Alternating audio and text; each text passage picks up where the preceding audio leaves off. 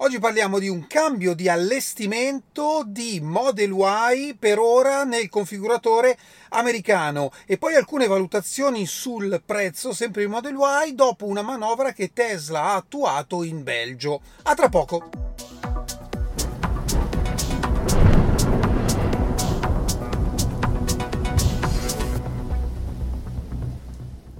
Bentornati a Lampi di Tesla. Oggi parliamo del configuratore americano e in particolare di Model Y. Beh, a differenza di Model 3, che da quando è nata ha sempre eh, fatto distinzione tra l'interno partial premium e premium, con alcune piccole differenze, ed è così anche nell'Island, dove il modello a trazione posteriore ha qualcosina in meno del modello long range, Model Y invece è sempre stato uguale per tutti i modelli, non c'è mai stata questa distinzione fino a oggi, perché nel configuratore americano c'è una differenza. Sì, perché se nulla cambia per i modelli long range e performance, dove l'impianto audio continua ad avere i 13 speaker, il subwoofer, i due amplificatori, da oggi invece il modello a trazione posteriore e solo per il mercato americano avrà solo 7 speaker e un amplificatore. Che cosa significa questo? Beh, intanto possiamo presumere che questa differenza potrà arrivare anche in Europa. Presumere, ma facendo un discorso più ampio possiamo valutare che effettivamente Tesla stia cominciando a pensare di distinguere in maniera più marcata il modello, diciamo l'allestimento entry level rispetto all'allestimento long range e performance. E mi ricollego a questo proprio con un'operazione che Tesla eh, sta attuando in Belgio per eh, riuscire a rientrare negli incentivi.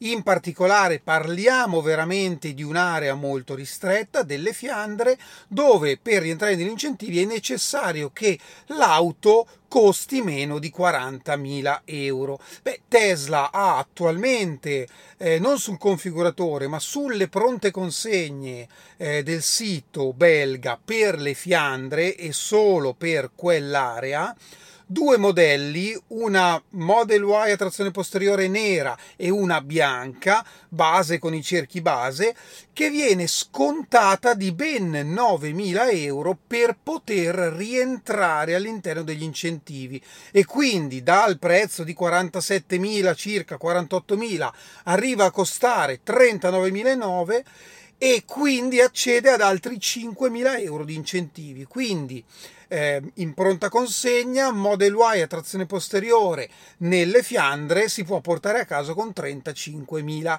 euro. Ora, qual è la valutazione che vorrei fare? Ricollegandomi anche a quello che abbiamo appena detto riguardo alla differenza degli allestimenti del configuratore americano. Allora, possiamo pensare che Tesla andando avanti stia effettivamente eh, differenziando in maniera sempre più marcata il modello, chiamiamolo così, entry level, nonostante sia comunque eh, la macchina identica al modello eh, long range, ma ecco, differenziando un po' di più il modello entry level, quindi a trazione posteriore, con il modello long range. Questo potrebbe permettere a Tesla di abbassare ancora di più i prezzi in modo tale da eh, intanto aumentare la platea di possibili acquirenti, ma laddove ci siano delle restrizioni per quanto riguarda gli incentivi, come abbiamo visto il caso del Belgio, poter accedere effettivamente a un'ulteriore agevolazione. E veniamo quindi al caso italiano, perché come per il Belgio Tesla potrebbe decidere di attuare qualche cambiamento anche ai prezzi italiani. Attenzione che quello che sto per dirvi è puramente una eh, mia speculazione personale, però basata su quello che è già successo in passato, dove Tesla in alcuni casi, anche in Italia qualche anno fa, è intervenuta in maniera puntiforme sui prezzi in modo tale da far rientrare le auto all'interno degli incentivi. Ovviamente, se prendiamo il caso del Belgio, Tesla non potrebbe agire allo stesso modo perché eh, gli incentivi italiani prevedono prevedono che il prezzo di listino, quindi non un prezzo eventualmente scontato, ma il prezzo di listino dell'auto comprensivo di tutto non superi una certa quota, però Tesla ha tutti gli strumenti, ripeto, come ha fatto anche in passato, per trovare degli escamotage per far rientrare questo prezzo all'interno degli incentivi. Un esempio, per esempio in Canada qualche anno fa, sempre con Model Y, Tesla vendeva un'auto con la metà del ciclo EPA, quindi da noi sarebbe diciamo la metà del ciclo VLTP, quindi limitando la capacità della batteria per poi dopo la vendita e ovviamente sotto pagamento sbloccare il resto della batteria. Questa potrebbe essere un'idea, ma ci sono mille modi con cui Tesla potrebbe agire effettivamente nello specifico per il mercato italiano o per quei mercati dove ci sono dei limiti di prezzo per gli incentivi.